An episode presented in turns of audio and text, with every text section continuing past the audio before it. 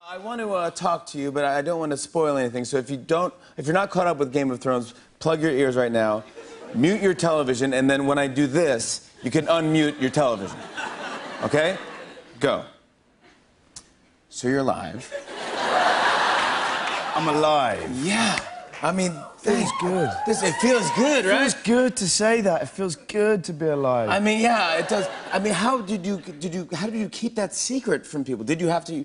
You had to keep the secret. I was good. I was good. So like, David and when David and Dan, the writers, told me, they said you can't tell anyone now. You No- really no can't. one. You really It's can't. Me, uh, it was David speaking. He said me, Dan, George Martin, the writer, Yeah. a couple of producers at HBO, and now you know. And you can't tell your mum, you can't tell your dad, you can't tell your brother, you can't tell your friends. No, one, knew. No you, didn't- one You didn't knew. tell anyone else.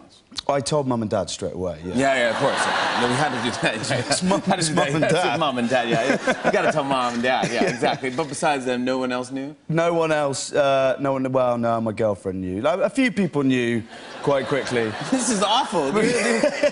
awful. This. But they were all, they were all very trusted people. They're all- but, yeah. no, apart, no member of the public, No stranger. no, stranger. Well, actually, knew. that's not that's not strictly true. What are you talking about? you told a stranger that you were al- al- alive? well, no, that, that okay. One one policeman knew. What are you No, talking? there's a story behind it in that I was I was going down. I was driving back from my parents' house and I was driving too fast. Actually, I was being a bit naughty. I was going over the speed limit. Yeah. And I feel the sirens go off behind me, and this uh, policeman comes up, pulls me over, and and and I, you know, a bit sheepish. I said, "I'm really sorry. I didn't, I wasn't looking at the clock." And he said, "You do realise how fast you were going, and that was a that's a bookable offence." And I said, Yes, I'm very, very sorry, uh, for- sir. And he said, Look, there's two ways we could do this. You can either follow me back to the police station now and I book you in, or you can tell me whether you live in the next series of Birmingham. yeah. I, And love that. I He know. did that. And I laughed, like you're all laughing. And his face was just Stone. Yeah. yeah, and he said, I have to tell you, whether I take you into the police station depends on what your answer is. so I, I looked at him and went, I, I, I'm, I'm alive next season. And he, and he goes, he says, mm-hmm. On your way, Lord Commander. Keep, he said, on, on your way, Lord Commander. Unbelievable. Keep Uh, the speed down uh, this far south of the that's wall. a great Isn't that guy. brilliant? That is a great guy. Yeah. Uh, I was, uh, uh, but you you even had to, uh, as far as your co-stars, you couldn't even tell them, right?